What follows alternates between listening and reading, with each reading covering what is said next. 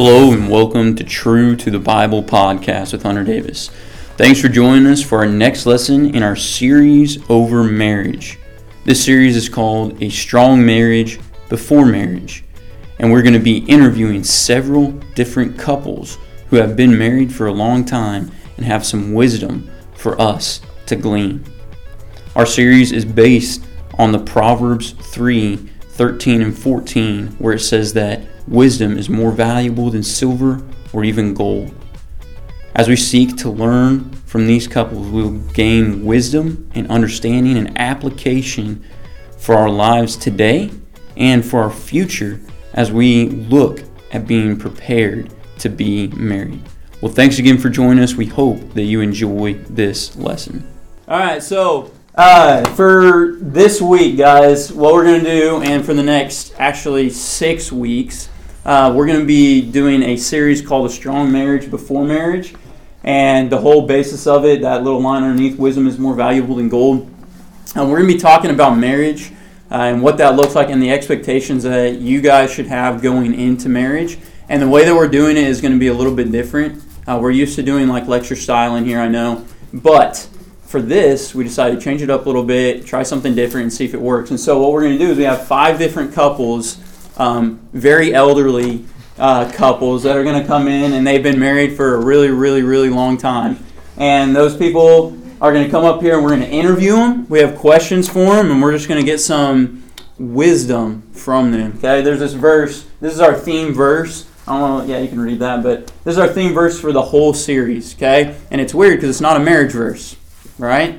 Uh, but it says, Happy or blessed is the one who finds wisdom and the one who obtains understanding for her income, wisdom's income, is better than the income of silver, and her revenue than that of gold. She is more precious than rubies, and all you desire cannot compare with her. And so, as Brent was talking about last night, we're to be ones who seek wisdom. And if we're actually doing that, sometimes we say, Yeah, let's seek wisdom, let's seek wisdom. And like, Well, how do we do that? And we don't actually do it. Or we're like, Well, let's read the word. That's a good way. And so we only do it that way. And there's no other ways that we seek wisdom. Well, this series, the whole uh, reason for it, the whole purpose of it is that we, you guys, us, would all seek wisdom in regards to marriage. Okay, and the way that we're doing that is asking biblical questions to married couples who have been married so that we can gain wisdom from them and say, hey, now going into marriage, I have a better idea of what to expect, or I have a better idea of where my heart should be going into it, and things like that. So uh, that's what this series is going to be. I'm really excited about it, and um, I hope you guys are excited about it too. The question of the day today, okay, the question is why get married? That's what we're talking about. Why get married? And really, our goal is to help us understand uh, and have the right perspective going into marriage today, okay? Because, uh, I, you know, in high school and stuff, I didn't, I didn't really think about why I should get married. I just wanted to get married, right?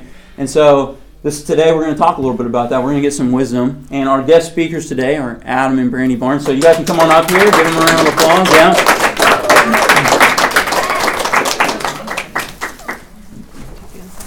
All right. So Adam and Brandy, they've been married for a really, really long time. They're really, really old people, and so uh, we thought we'd ask them to be one of our guest speakers here today, and. Uh, they were gracious enough to let us interview them. So we're going to go through the way this is going to work is we're going to go through and we're going to ask them a bunch of questions. They're going to answer us, give us details on them. We may ask them some more questions. And then at the very end, if we have time, which I didn't tell them this, but if we have time, I'll open it up for you guys to ask them some questions too. Okay, sound good? All right. So we have several passages of scripture. I'm not going to go over them right now. We're going to go through them as we uh, go through these different questions. Our passages today, though, if you want to, you can turn to them, put fingers in them, or uh, little bookmarks or whatever. But we're going to be in Genesis 2, 1 Corinthians 7, and then we're going to be in three different Proverbs passages Proverbs 31, 10, 19, 14, and 18, 22. And those will all be up on the screen. But if you guys want to turn there or get ready to turn, um, you guys can do that. So, Adam and Brandy, first question. Just tell us a little bit about yourselves. How long have you guys been married? And uh, give us a little, a little bit of your love story. Sure. Well, I'm Adam Barnes. This is my wife, Brandy, and we have two little girls in the back. They're not so little anymore, Jillian and Reese, 13 and 10. Um, we've been married for just over 16 years this past December, so we're working on year 17, which is crazy because if you think about how old you guys are, we've been married almost. I mean, how old are you, Galen? 18. So we've been almost as long married as long as you've been alive. Which I bring that up because it's a super important decision. Think about that. Think about how much of your life you're going to spend with the person that you marry. That's a big deal. Hmm. We've been married about that long. So, our love story. Uh, I was interning at Emmanuel Baptist Church in Enid when I first met Brandy. She uh, was a graduated senior, and right? No, I was still in high school. Oh, okay. this just got creepy. no, it wasn't like that. I, nope. Okay. So I knew her from her senior year of high school on. Then I interned there for two years. That's why it's murky for me. I did it two consecutive summers, and anyway, I met her when I was there. I was not interested in her romantically until probably her second or third year of college, and she was dating a, friend of a friend essentially. But towards the end of her college, uh, I was um, already started my full time career, and I didn't like what I was doing, and I wanted to make an impact for God, so I decided to pack it in and enroll in seminary. In the meantime, Brandy and I had started you know, we had always hung out in the same friend group, and we'd always done game nights together and stuff like that, and we liked each other, and and not maybe not romantically, but she was kind of flirty. Or I thought she was. I was interpreting her actions to be flirty, and so uh, one day I asked her. I said, "Brandy, is there any intention behind your flirting with me?" And she said, well, I, am not flirting with you." I said, "Yeah, you you do. You flirt, and I want to know why. Like, where, what are you getting at here?" And so she had essentially said, you know, why are you asking? And I said, well, because I'm interested in dating you or pursuing you. And she said, no. To support my original answer that I was not flirting with you, the answer was no, I would not go on a date with you. Yeah. So, so guys, there's still hope for you. There's still hope. Well, and the reason she gave me at the time was that she knew that I was preparing for marriage and she wasn't ready to go down that part yet. She said, You're the type of person I would like to marry, but I've always seen you more as a leadership role because I was in, you know, as the intern. So I went to seminary and I was gone for a semester before I came back for Thanksgiving break and we hung out in a friend group again. And Brandy said to me, Do you ever think about what we talked about that day? And I said, Yeah, I think about it all the time. And she said, Well, I'm not afraid what I was afraid of anymore. And I knew it was on. So we, I went back to Louisville to seminary, and during that time we talked over the phone constantly, essentially. So much so that after two or three months, we hadn't really called ourselves boyfriend or girlfriend. I was like, look, I don't know how you see this, but I see this as that you're my girlfriend. I'm not going to date anybody else exclusively. And she liked that. I did give him permission to have this session, but I'm getting ready to take it back over. so anyway, I know that this is supposed to be three minutes, but long story short, I moved back shortly after Stillwater. We dated for six months. We were engaged for six months and then married. So that was fast. That year happened fast, but keep in mind that we knew each other for four years beforehand. And when we were dating, it was with the clear intention of marriage. That if this worked out the way that we wanted it to work out, that we were going to be married. So that's the that's the quick version. Do you want to add anything to that? No, you did a very good job. Okay, thank you. Good job. Good first question. Okay, all right. So number two, our question number two. Did either of you go into marriage with incorrect ideas or motives that resulted in negative effects? So it, we're, this is why are we getting married? So it's like, did I go in with a motive, any motive that was like, I shouldn't have gone in with this motive of getting married? Sure. And we, we actually left this question blank. We went back and forth on answering this correctly. Um, I think both of us looked back on that those years in preparing for marriage and then in dating and engagement. And it's not that we necessarily had incorrect motives that caused negative effect, but as the years went on, we began to gain understanding and wisdom to mm. how many things we wish we would have had more wisdom on and understanding about and been prepared for mm. before entering marriage that would have helped with a lot of the negative effects we had to work through in those years of marriage. Yeah. So it's not that we went in with these hearts that were twisted and had negative motives, but we sure wish we would have had training on marriage, on preparing for marriage, and things we were going to face in marriage before we went into our marriage. Yeah. Yeah, that's a, that's a good way to say it. I, I agree with that. I don't think I went in with the wrong motives. Uh, but there were things that I could have done to better prepare myself. Yeah. It's not that my motives were wrong. It's just that a large part of me didn't know what I was getting myself into and what I would have been ready for. So to echo what Brandy said, over the years, as you get into it, you think, man, I wasn't prepared. I wasn't ready. I didn't know that it was going to be like this, or I didn't know it was going to be like that. So it's not that the motives were wrong. The motives were right, I think, or, or at least on my part. I think they were for Brandy's too. But uh, there was stuff that maybe I didn't emphasize enough. Right. Maybe maybe it's not that I had the wrong motives, but I didn't emphasize the appropriate motives before. Right. So, along those lines, is there any of those that you would like to share, or any of those little things or little tidbits of wisdom, like, hey, I wish I would have kind of gone in thinking this way or having this mindset kind of before marriage rather than learning it after? Yeah, I'll start, and and I will, guys, because it always starts with you. I know that that's not. It's not that women are uh, any less important because they aren't. They are as important as you. But because I didn't lead appropriately out of the gate, it led to the problems that we had. I didn't understand what biblical love was when we got married. I didn't understand the sacrificial love, which is going to be a whole other session. Uh, so I don't want to steal the thunder of whoever's teaching that, but. Uh, Go for it. We need to hear twice. yeah, so biblical love is sacrificial love. You're putting your your the desires, the needs, the wants of your spouse before you. And our culture doesn't teach that.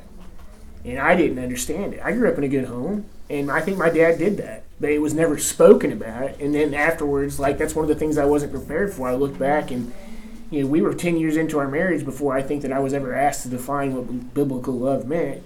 And once I had an an understanding of what biblical love was, it was easy to see that I hadn't shown Brandy that over 10 years. And so even though we were functioning as a married couple, it wasn't as good as it should have been. So that's one of the things that I would say that I would that would start with me. Uh, for me, what I have now that I didn't have when I got married was an understanding of my role in our marriage, and that my role was not dependent upon him fulfilling his role in our marriage. Hmm. So he has a role, and I have a role, and we had never been taught or looked at scripture on what those roles were before we went into our marriage.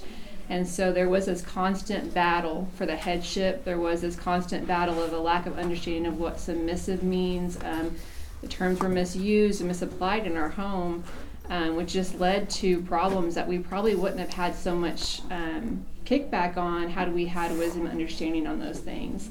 And so for me, if I could go back and have the understanding of my role as a wife, as a helper, as a completer, as a mother, as a homemaker, and my responsibilities in the home, and then also taking ownership of doing those to bring glory to God the best of my ability and do it unto the Lord, not dependent on if He's fulfilling His role. But when He is and I am, what a beautiful picture it is.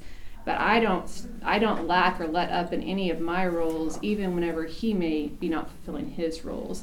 And so that would have been a piece of information I would have loved to have had before I got married. Yeah, that's really good, and, and it's cool because both those things we're going to get interviews from uh, more couples. Obviously, we've got five different ones, and both those things that they mention are things that we're going to dive into, and so that shows you the importance of getting wisdom um, and seeking after it. As that verse said, it's more precious than silver. It's more valuable than gold, um, and it is. So, uh, next question: Over the years, have you seen other couples? who have gotten married for wrong reasons, wrong motives, or even some of those things that you guys were talking about earlier uh, that ended up resulting in negative consequences. Don't say any names or anything, but just some examples for us to understand that this is a big deal. Fortunately, there's a very long list that we didn't have to think very hard on at all um, of examples of people that we love and care about that are even in our inner circle that got married for the wrong reasons. Um, that led to an unhappiness, um, just a just t- daily turmoil in their life because of their marriage problems. That's led to divorce, heavy, heavy effects on their children. Just in a cycle of emotional pain and suffering that they're just constantly battling just this lack of unity in their home um, because of their their poor decision in getting married And that's for even- the wrong reasons. And that's generational too. Yeah. I mean, the, the problem is if, is if you think about if a son doesn't see their father appropriately loving their spouse, he already doesn't have a good example. And so how do you think he's probably going to treat his wife? And then that cycle, that generational cycle, and same thing. If there's an absent father, if there's an absent mother, if there's a domineering mother, if there's you know, a nagging mother, whatever it is, all of that stuff can translate or turn into generational mistakes because people people uh, behave what, what they're the way that they're exposed to, and, and how the people that they love obey, or uh, behave. And with that, what, what he's saying, that people behave and act with the way they've been exposed to, that is not a concrete truth. That is very common to see that, to where wherever what's ever happening in your home, you see that fruit produced in the children that come out of that home, but that is not always truth. Hmm. So if you are in one of those homes where you are not seeing unconditional love, a healthy marriage, God being glorified in your home, that does not mean you have to produce that same fruit. You, each individual one of you, have a decision to make of how you're going to conduct your marriage, yourself, your relationship with Christ, your relationship with your spouse and your children. And so that mold, while it's common that in these marriages where we have seen these people our age that have made a decision to get married for the wrong reasons, and we see those effects on our children and that ripple, nothing happens in a bubble type thing. We also have stories where the children, the, the offspring of that, have produced wonderful, beautiful fruit as well when they've decided, I'm not going to continue with what has been modeled for me. So, just while that is true, it is also true that you have to make your own choices, even if the inside of your home isn't what we're describing that what it should look like. Yep, one hundred percent. Thank you for that. And, and both of us have, you know, both of us have stepped, made, made, made, made deviations from how our parents raised us in ways that were beneficial. So what you're saying is one hundred percent true. And I'll also say that, you know, I'm on college, or on a college campus, and I've been there for 14 or 15 years. So I'm on my third or fourth generation of college students that have come and gone. And over time, you know, I'm exposed to a lot of these kids who are at that point to where they're relationships where they're about to get married. And so I get to hear and see a lot of these wrong reasons. And so I think the next question is, what are some of those reasons? And I think we can combine that with this one. He's, he, ta- he asked, he's about to ask us the top 10 reasons that people shouldn't get married. And so to pair that with this question, with some of the people and friend groups that we have now, with what we see coming up, I'll tell you that the number one wrong reason that people get married is because of the way a person looks. Hmm. They'll seek somebody for that reason and say, "I have to have." Uh, the, and I'm maybe that's the I- I guy was perspective more say, than the yeah. girl perspective. But for the guys, you're so focused on how a girl looks, and that's the wrong reason. I'm just gonna say it flat out. Leaks, looks are fleeting anyway. I mean, not in every case. Brandy still looks as good now as she did when I was dating her, but. Aw, Uh, uh, Valentine's Day tomorrow. Yeah. Had to throw that in there. physical attraction is important, especially for men, uh, but there that should not be the reason that you marry somebody. If you say, "I don't care what she's like, I just got to marry someone good looking," you're doing it wrong. I do remember when we were dating that Adam kept, whether for his own acknowledgement, I don't, I didn't need to hear it, but he he would continually bring into conversation like, your looks to my looks to him were just icing on the cake. He would tell me it's your heart. I love the way you love the Lord. I love the way you serve. I love the way you're faithful. And he would just tell me about these attributes that he saw and loved on me, and then uh, that he loved about me. And then he'd be like, and then your, your looks, you know, I just that's just icing on the cake for me. But apparently, it's a, it's a more of a guy thing, I think. But whether he was reminding himself of that or just keeping things in perspective for our relationship, I did appreciate that I, it wasn't Yeah, that he saw things in me other than he thought I looked attractive to him. yeah. I think that, and when I say don't choose that as the reason, what I'm saying is don't emphasize that to the point to where you sacrifice other major qualities in the person that you're going to marry just because of that. Yeah, she may, you know, she's not the most honest, or she's not the most faithful, or she's not the most, but she looks good. So I'm, you know, that's a that's you're doing it wrong.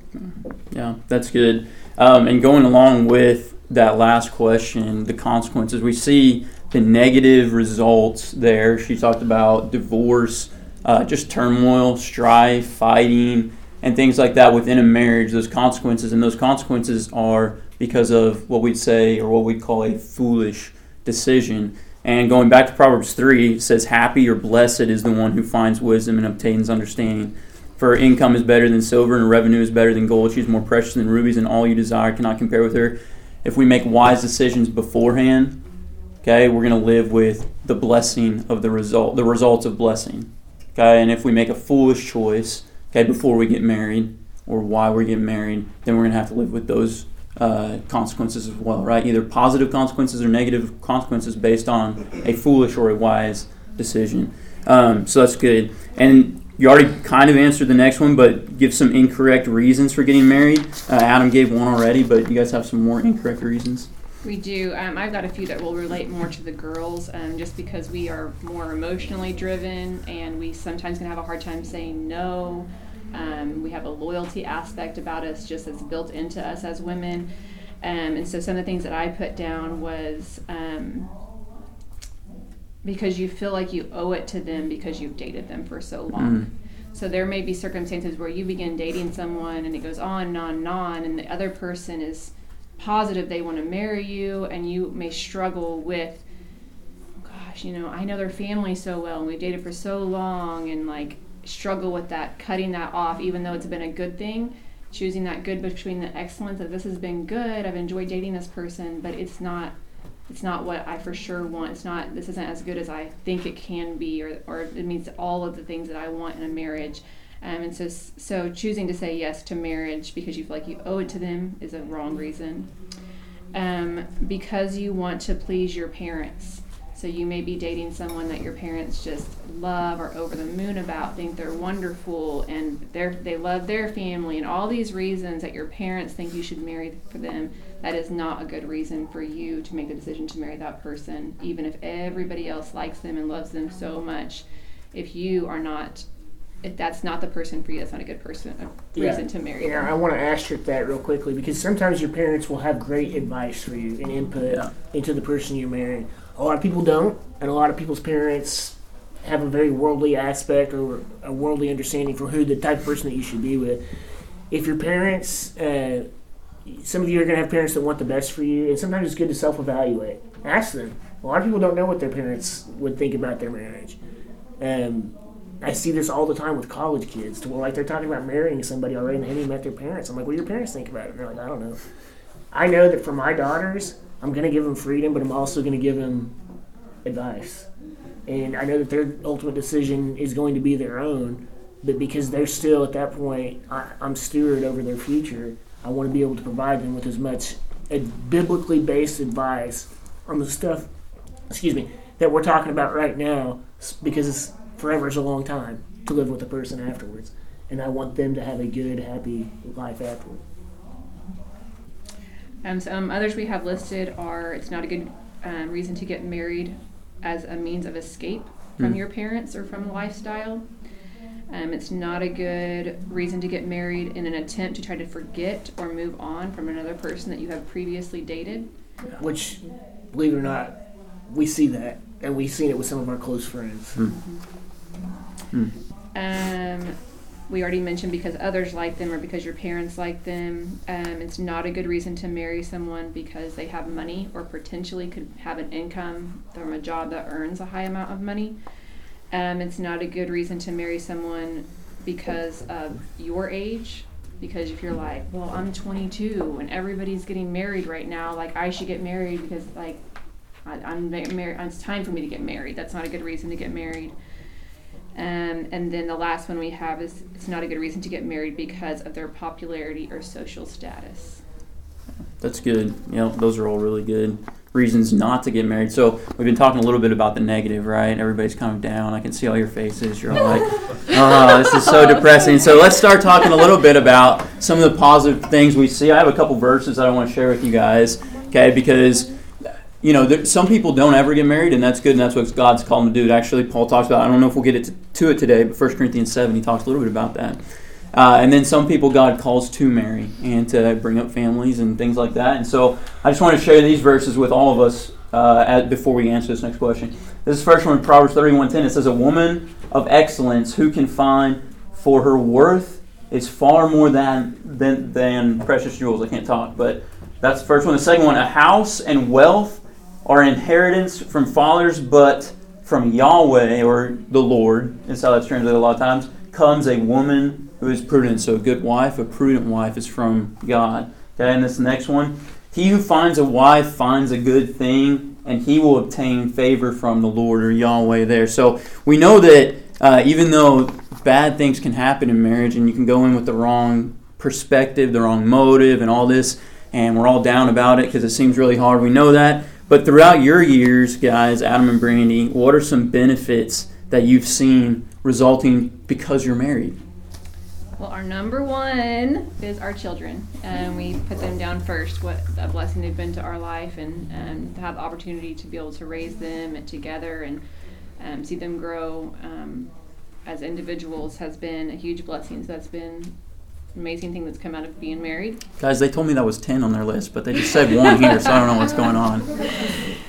Um, we have both got to grow together, watch one another grow, and we've had the opportunity to hold each other accountable.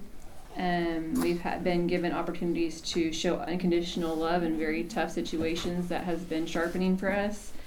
And we each have a partner in life, someone that you can go to with all things, um, all se- all secrets, all vulnerabilities, all questions, all decisions. You have a partner in life, which has been a very good thing for us.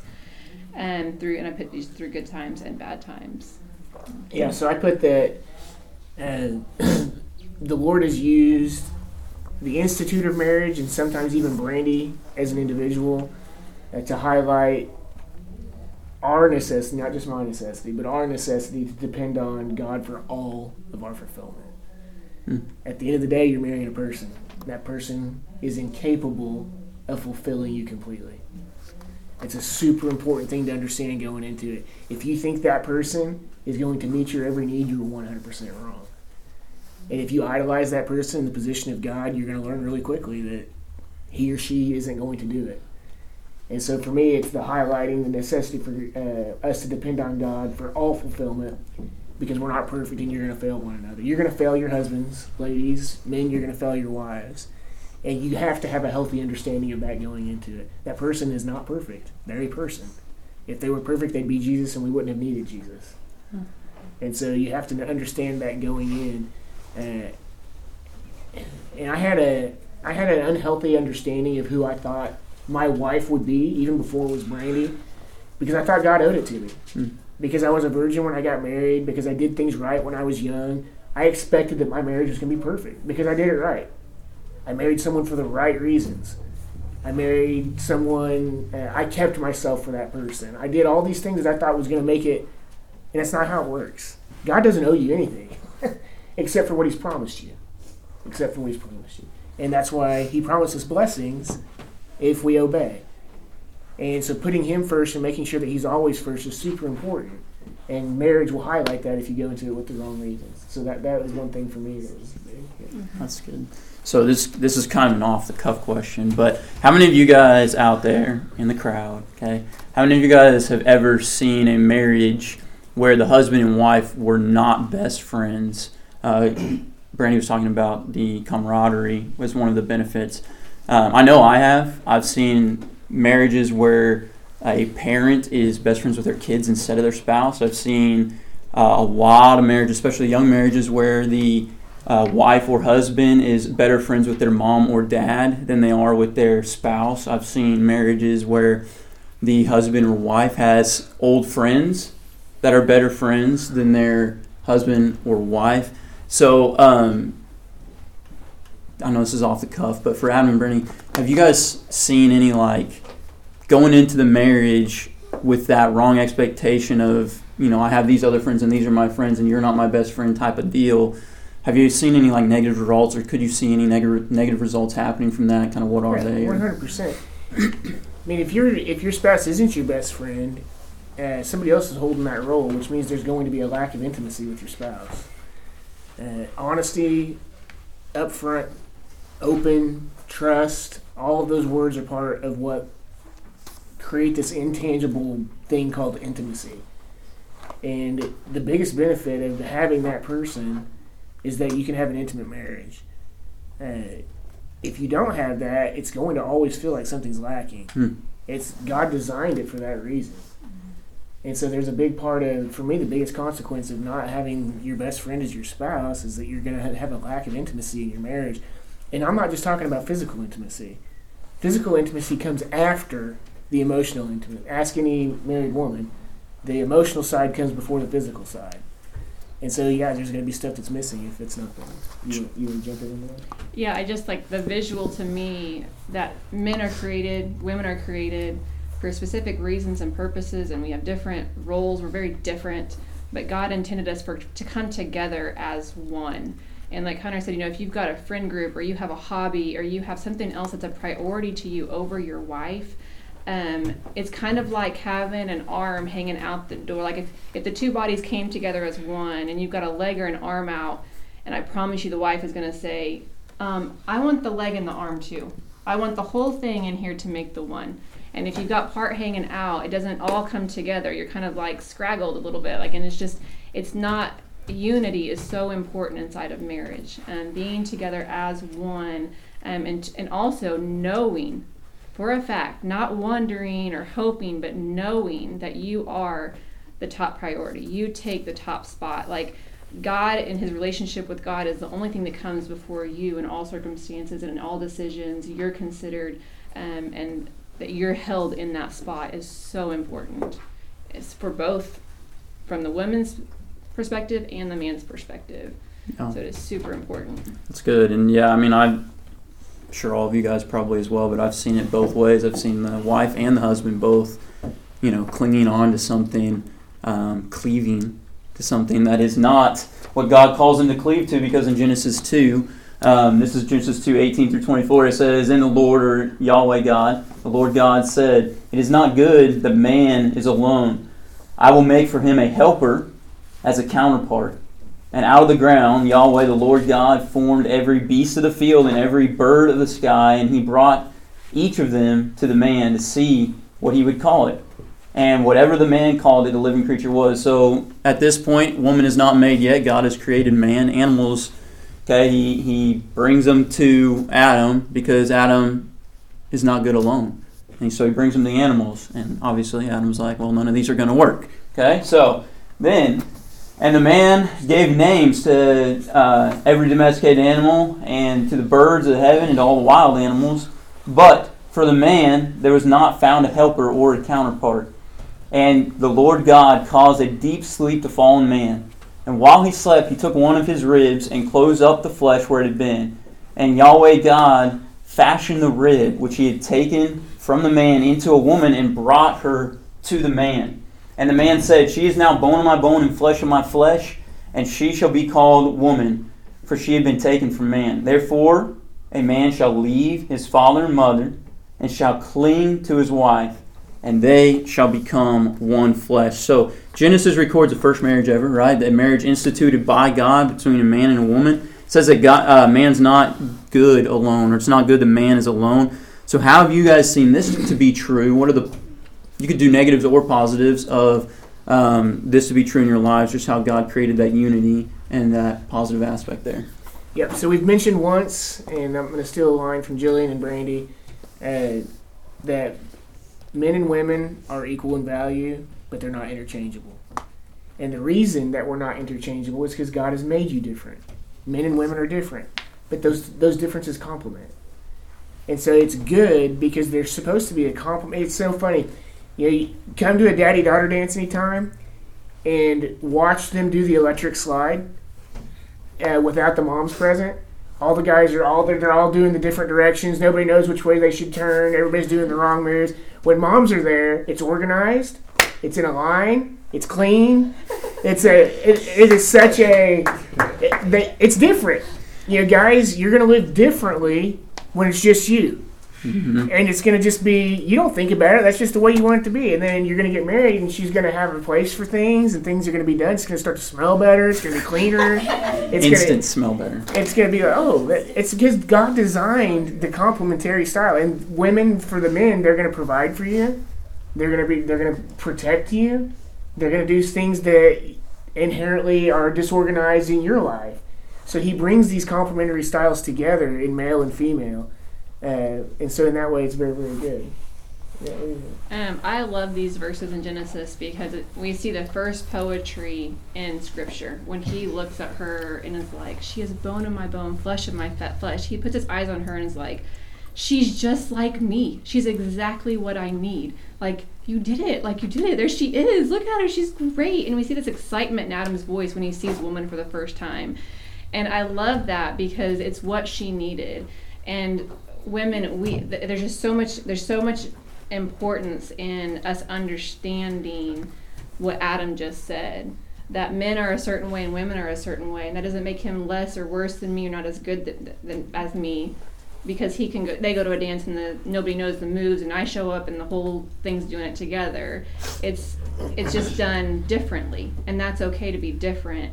Um, but there's so much goodness that comes out of that the Lord gave man woman and that he put them together and gave them opposite responsibilities and roles and different attributes to complement one another. Um, what has come out of our marriage for me because God gave me Adam and me to him um, has been that I have been able to have advice and wisdom from Him that I wouldn't be able to glean on my own um, because of the attributes the Lord has placed in Him when He looks at Scripture and His life experiences and His tendencies.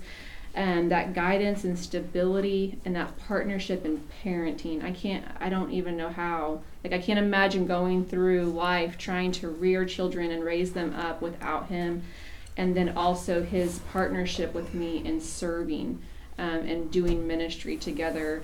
Um, it wouldn't have, especially when our girls were younger, it would not have even been a possibility for me to do it on my own. Um, and because of him and that I was given him, there's been so much fruit that has come um, from the gift of a husband. And I want to jump in on something very specific and get on a little soapbox just for a minute. Uh, Brandy mentioned um, the parenting aspect. That's something that hopefully you guys aren't thinking about yet, uh, but someday you will. And when you create, well, God creates, you get to have this little baby, everything changes. Because it's not about you anymore. And you want the absolute best for that. And Satan has a world system that you guys are in. You're part of it. We're all in it together. He's created this counterfeit system that says it's okay for boys to be like girls and for girls to be like boys. God says in this passage that that's not okay. He created things the way that He created them for a very specific purpose. If you have a child without a father, if you have a boy, and that boy is being raised to be like a girl, there's going to be problems in society. This isn't just a one, your sin it never happened. It never exists inside of a vacuum, which means there's nothing. You're not protected from that affecting other people. And so it's super important that as you start to think about children and your spouse and how you're going to raise them, and it, the impact that you can have on society, even through your children, it's a big deal because our society's gotten away from it, and uh, our culture reflects our society. That's good. Uh, so we'll skip to eight, and then we'll come back to seven, maybe. Uh, so because it's along those lines. Why is it important that he created one male, one female in this marriage unity thing and joined them to, to be one? Like how how is God's plan for marriage a good plan?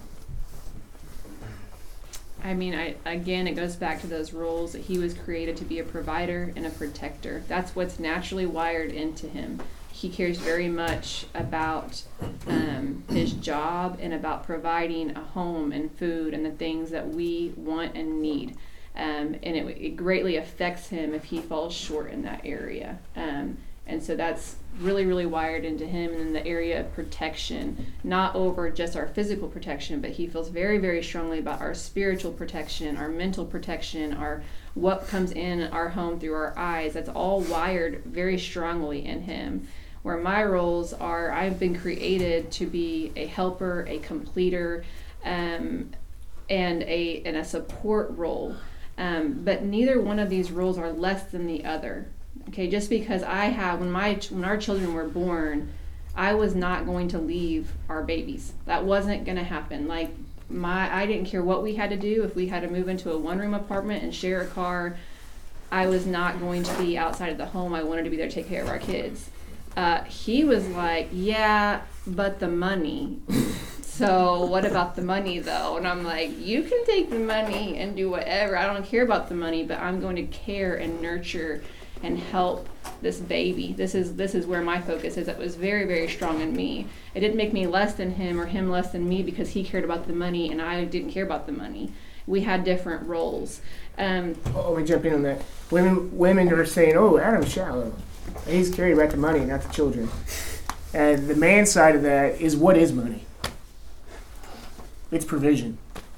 I wanted to be able to provide my wife and my children with not just a uh, functioning lifestyle, but a, an abundant lifestyle. And that's part of what we want. And but part of that is because that's what society and culture said that the more money that you make, the better provider you are, and that's not the case. I'm gonna tell you guys a secret. It's awesome. The Lord's your provider, and He's your provider for your family.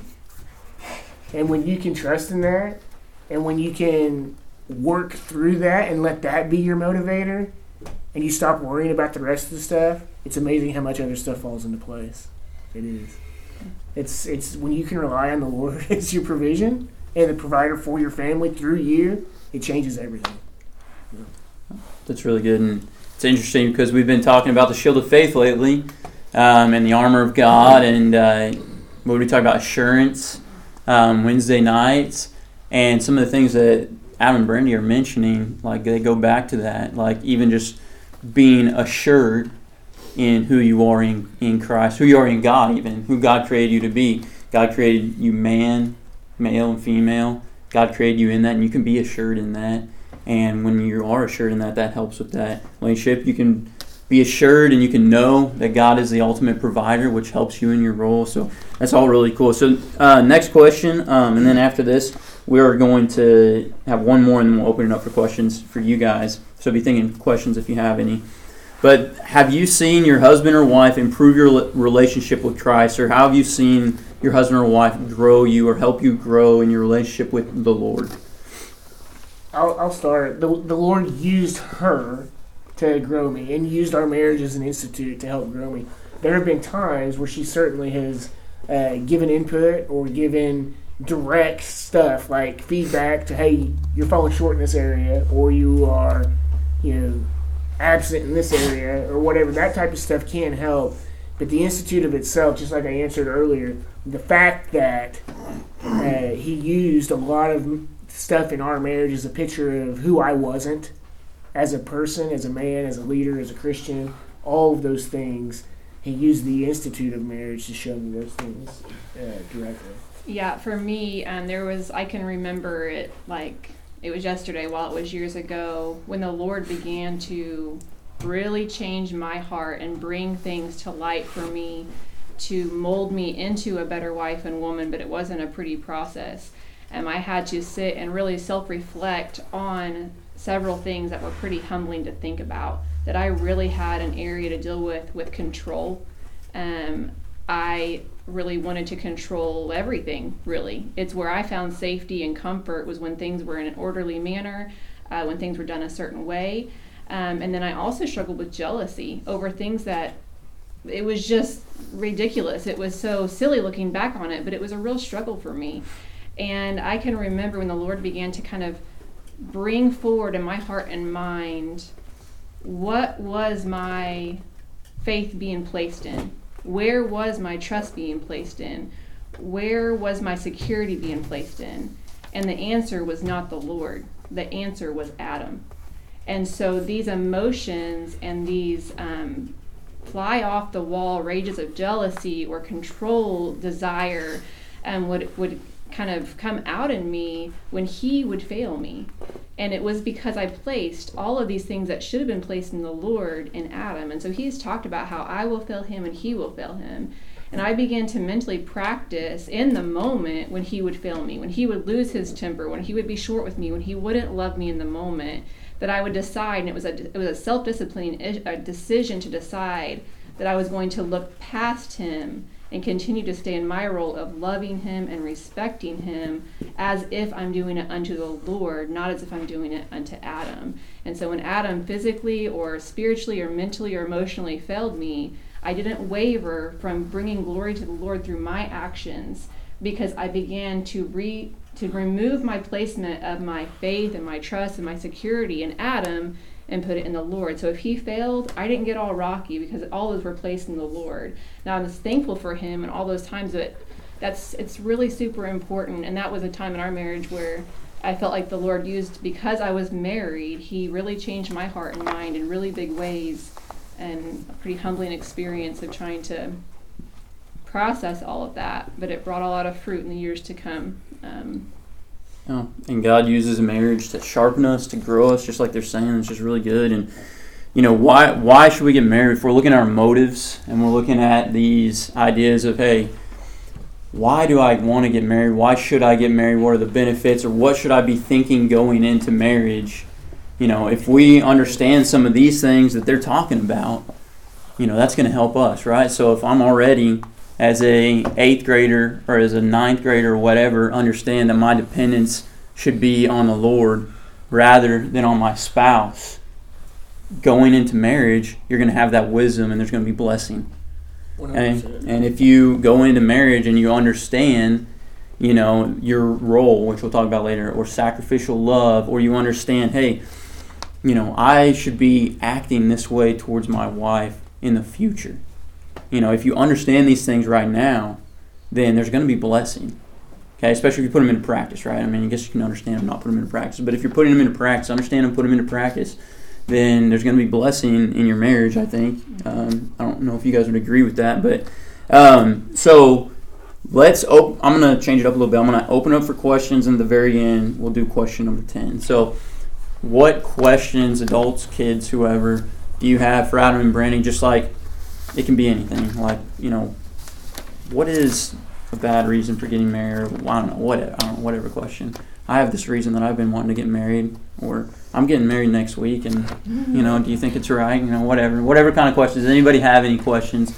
There's no dumb questions. Okay, was one reason you got married a part of it because you wanted to, ha- to have kids? She told me when we were dating that if I oh you can you answer you go ahead. They're both answer it. Yeah, I wanted kids. Uh, it wasn't a reason that I got married. I knew that it would be a byproduct of marriage, meaning that it would happen if we got married. Um, for men, it's different. Um, men don't think about kids for the most part. I mean, they- they're there, and it's like, okay, yeah, I'll probably get married and have some kids someday, but it's not like the emotional tie-in that women have. When it's part of that, that uh, what Bernie was talking about, right? That in, that what God puts in you, right? Yes, that elbow was a speak for yourself, not for me elbow, by the way, as he started off to share what I, what I thought. Um, so for me, I I was in a you know I was in a unique situation to where I I knew if I had children one day, I was going to put every effort and every ounce of my being into being the best I could be in that role.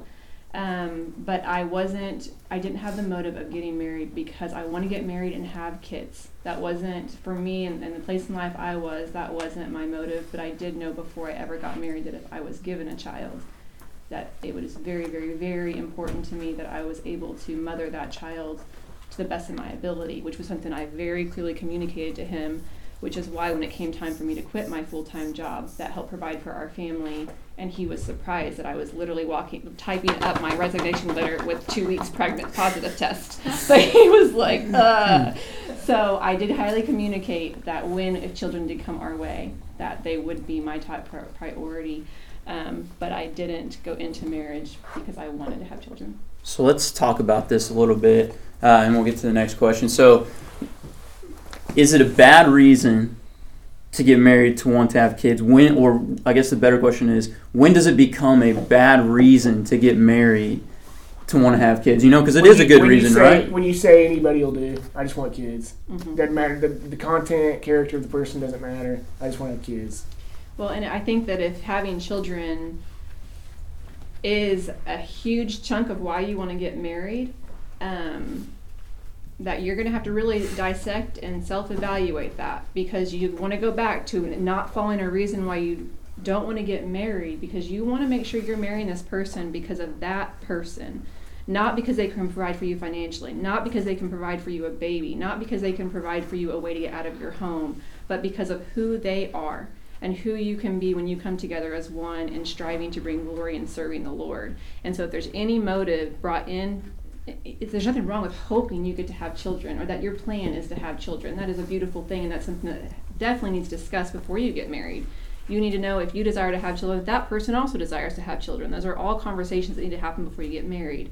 But if it is a core motive, um, and your faith and your hope and your completion is being placed in children being provided from the Lord, um, you may run into some problems because children may not be provided for you, and that mm-hmm. this may be what mm. is given to you as your spouse. Mm-hmm. And and you know, in our yeah, that's what I was gonna say. In our in our marriage, right, we have a priority list, right? The number one priority in our marriage is God. God. That's exactly right. The number two is One another. one another. The spouse. Number three, children. Right. So if that priority list gets swapped and kids are number one, then God, then marriage is not good. If it's God, then kids, and marriage is not good. If it's if it's kids above everything else, you know they're going to leave one day, and you know there's a really high divorce rate when kids, all the kids leave when there's an empty nest because people put such a priority on their kids that they don't they don't have that priority with that relationship. There's no intimacy there of any kind. Or, or some people will even have a bad marriage and think the kids will solve it, Yeah, which has the opposite effect, by the way. right. And I do want to jump in and say, what this priority list at you guys' age, you just hear Hunter saying, God, spouse, kids. I'm going to tell you something that you have to remember. If any of that gets flip flopped, the consequences of flip flopping that list are disastrous. They can ruin your life and will and do ruin. He mentioned divorce being a consequence. If you don't have that right, the consequences of that, you're going to wish, man, I wish I would. What would they say that list was back when I was in the youth group? Because if you don't, that's where it starts. And if you screw those priorities up, your life is going to be screwed up. I don't know how else to say it. And so, like, what is that? I mean, what does that look like when we're when we have that priority right? When I'm going into marriage, um, you know, and I went into marriage, I think having a little bit too high of priority on Haley and not quite enough on God. But going into marriage, my priority should be, hey, I'm getting married to serve Haley because that's what God has called me to do, and to glorify God through that. My uh, goal going into marriage should be to help lift up, encourage Haley, help grow her spiritually, help provide and protect her because that's what God calls me to do. See how the priority's going to God? It always goes back to Him.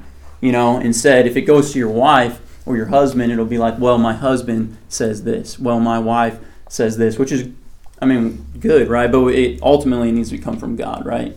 Um, and so, and then if it's on your kids, obviously you're going to be, well, the kids want to do this, and the kids say this, and the kids say that, right? And the priorities mixed up there. So, Kai, do you have a question?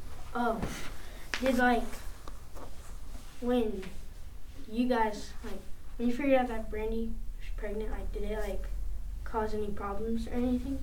So we were married when she was pregnant, um, and no, not for me. I was I was happy. I was scared, especially when we found out it was a girl because I didn't know how to do girls. I'm, I'm the middle of three boys, and we're all w- within four years of, of, apart. I have a brother that was born in September of '77, and a born whose brother who was born in September of '81. So within those four years, three boys came. So they were my friends. They're who I knew boys, and then I had my friends in high school and, and growing up. I knew boys. I didn't know how to do girls. So Hmm. that was the only thing for me. I was scared. Um, so good question, Kais. Um, the year that we found out we were pregnant with Jillian, um, we didn't know we were going to get pregnant that year. So it was a surprise. Um, my reaction was much different than Adam's to the point to where for days after he reminded me we could never get that moment back and why were why did you act that way so i take the test and see that it's positive and i was very shocked i was kind of scared I was nervous, and so there was that we had to work through together. That we responded differently to that, but you know, it took me a couple days before it was go mode and prepare for the baby. So we were. It was a good thing for us. Um, but yeah, there was kind of can be unsettling and scary when you find out you're having a baby, even when you are okay with it. Yeah, and I, I think that going along with that, a, a good thing to think about is if you're actually trusting God and having that assurance in Him that He has a plan for you, then that, that helps with that, right? Because it's going to cause conflict if me and my wife aren't planning to have a kid and we have one. We're gonna there's gonna be conflict there. But if I'm trusting God, and it's like, well, that's God's plan for us is to have this kid, so like it's perfect and it's in His perfect time. Do you think a marriage that goes in for the wrong reasons can turn into a marriage for the right reasons? I do. Uh, yeah, it can. And great things can happen from a marriage that was conceived out of the wrong reasons. Mm-hmm. David and Bathsheba brought along the line of Jesus. Uh, bad people can bring, I mean, not bad people, but people who do stupid things. Um, Rahab, that's the line of Jesus. Judah, that's the line of Jesus. All those people had sexual sin, did stupid stuff in their life, but Jesus came through that. The Lord can 100% take any situation and use it for His good and for His ultimate glory, including our Savior. It's the same thing when I was talking about just because if the fruit inside your home right now is high schoolers and middle schoolers, if it's not good, it doesn't mean you have to produce that fruit. If there's two people that entered a marriage with the wrong motives and it's not glorifying God, all it takes is a submission to the Lord and a change of attitude and behavior and a change of lifestyle to change to seeking the Lord together and you have a now have a marriage that has a testimony that is solid as a rock. And so God works in miraculous ways and brings people together in all different circumstances in different ways. It's a heart issue on the individuals inside that marriage of no matter where their marriage started, where it's going to go the next day is dependent on those two people. Yeah, it's 100% solid in any situation. Yeah, it's good. Any other questions? I got, we got time for one more. If we have one more. Maybe for the kids, like as they're starting to date, like what are maybe some red flags, you know, as high schoolers or whatever, as they're starting to date, um, to like look for in a dating relationship? Like what would you tell your girls, you know, Yeah. are red flags? So I can talk from personal experience because I mentioned I struggled with jealousy and control. And so you guys may Im- immediately think jealousy of women or control of, I don't know, whatever you think of, I'm not sure. But it wasn't so much jealousy of women and control, it was jealousy of his time he spent playing video games, jealousy of time he spent with anybody else, jealousy and control of like, I want you here, I want to be with you, I want you to want to be with me the same amount of time, I want like just this and that. Um, that should probably be a red flag. That's a pretty immature way to behave. Um, it is um, to where and to where I was already in the pre stages, setting up my dependency, my faith, my happiness. All these things were being placed in Him, and it was modeling that it wasn't being placed in the Lord. Um, and so that's that would be something I would say would be something you'd want to look out for, talk through, bring to their mind, and make sure that you're not becoming their God or they're not becoming your God. So here's something I will tell Jillian and Reese when that day comes. A guy, when you're looking at a guy, and I was a guy, and I am one, so I know. You were one? Yeah. Understand intentionality. Intentional, intentional, intentional. Find out the why before you make a judgment on the what. Mm. Uh, guys are dumb a lot of times emotionally. We're, we have a lower spirit, uh, lower uh, emotional IQ than women. We're on a different wavelength. We're communicating differently. Sometimes a guy will do something for the wrong reasons and just not think about it. He just may not know. He may not know he's doing it wrong. Uh, guys have to know how to consider and to get on that wavelength so that they can patch into, especially when you're married, not so much when you're dating, but so that you can patch into the emotional needs of your spouse, of your wife. Um, I'll say that girls have to find a guy that's going to lead them spiritually, and the only way that can happen is if uh, God is their priority. Yeah. Their relationship and understanding of Jesus is their is their priority. That's a pretty big onus for you guys, but you should be. That's what you should be seeking. Because if you don't have that aspect straight, you're not going to be able to. Remember, I started this by saying you guys are leading off. It's your first. If you don't start that, it's going to have a cycle that's going to be destructive afterwards. So that's got to be. You, you have to. When I say seek the Lord, that sounds. I hated it when people said that when I was young. Your relationship with God has to be on point. You don't have to be perfect, but you have to want to please Him before you try to please a woman. To piggyback on that, my other probably biggest piece of advice for you guys entering or thinking about dating or even forming a relationship with the opposite sex is that you do that with someone who is a believer and has a foundation in their faith and um, just call it what it is the delusion and the lies that we tell ourselves that I'm a Christian and I love the Lord and I have these things placed in my life And so for that reason, I'm almost going to do a charity project. This girl's so good looking. This boy's so athletic, so popular, and they've showed interest in me. They're not a Christian. They don't walk with the Lord. They're not going to lead me spiritually. But because of my foundation, I'm going to take that on and I'm going to date them anyways. And I'm going to tell myself that through this relationship, I'm going to bring them to the Lord or I'm going to tell them about Jesus. It's like a ministry, really. So I definitely should date this person. So she said I all would of that Say, without using the word change. oh, right. Yeah. Women, yeah. if you think you're gonna change the guy, ain't gonna happen. And maybe, maybe it will. in both ways the boys too so i would say be on guard with the qual the, the person that you date and enter into your life and do not tell yourself the lies that you're going to change them or it's going to be a ministry that's not the place to do ministry in a relationship when you enter a relationship um, you are going into that to get to know the person better um, to honor and glorify the lord through that dating process not to bring someone to the Lord and try to make them a better Christian because you decided to date them and Yeah. you got all these reasons and you're gonna like loop that in to make an excuse for yourself to date that person. That happens all the time, and I didn't understand that until I was an adult. But women do that. I mean, it's one thing. it's one thing for them to say, "Oh, we're gonna get this guy some socks that match," or "We're gonna we're gonna, we're gonna put this guy in an outfit that makes sense." There's a difference between that and literally trying to say, "He's not what I need. He's not even what I want, but I can fix it." Because you can't. And I think uh, we're out of time here. We got one more question for him, but um, going with that, if you if if they, you should look at their life without you, and see how spiritual they are. Okay, if you're bringing them to church, that's not a good sign. If they're bringing you to church, that's not a good sign. Um, if they're trying to get you and hold you accountable to memorizing verses or, or doing Bible t- studies or things like that, that's not a good sign, right? Because when we're dating, we do a lot of things that we won't do if we're not dating for somebody. So if somebody, if my girlfriend's dragging me to church every week, when we get married, I'm probably not going to be going to church anymore. Treatment of parents. What? How they How treat they their treat their parents. Yeah, yeah. How they treat their parents. Um, you can look at them. Yeah. So all that's good. We're we're way out of time. So one sentence. If you have to give advice to all these unmarried people, you get you get one sentence, Adam. One sentence.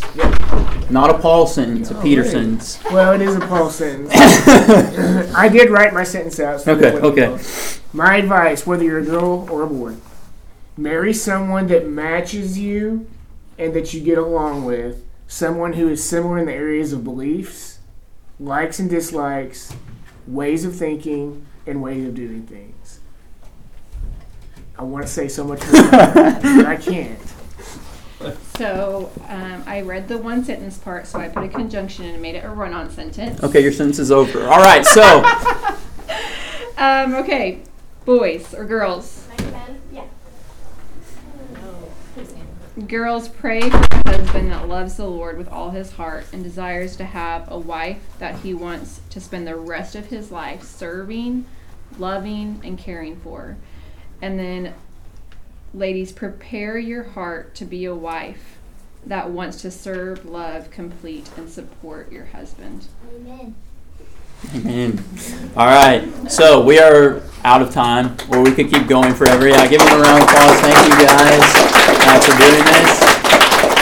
Um, if you guys have any questions about it, I'm sure they'll be willing to answer any questions um, or any of the rest of us. So, Brent, you want to pray us out? Yeah.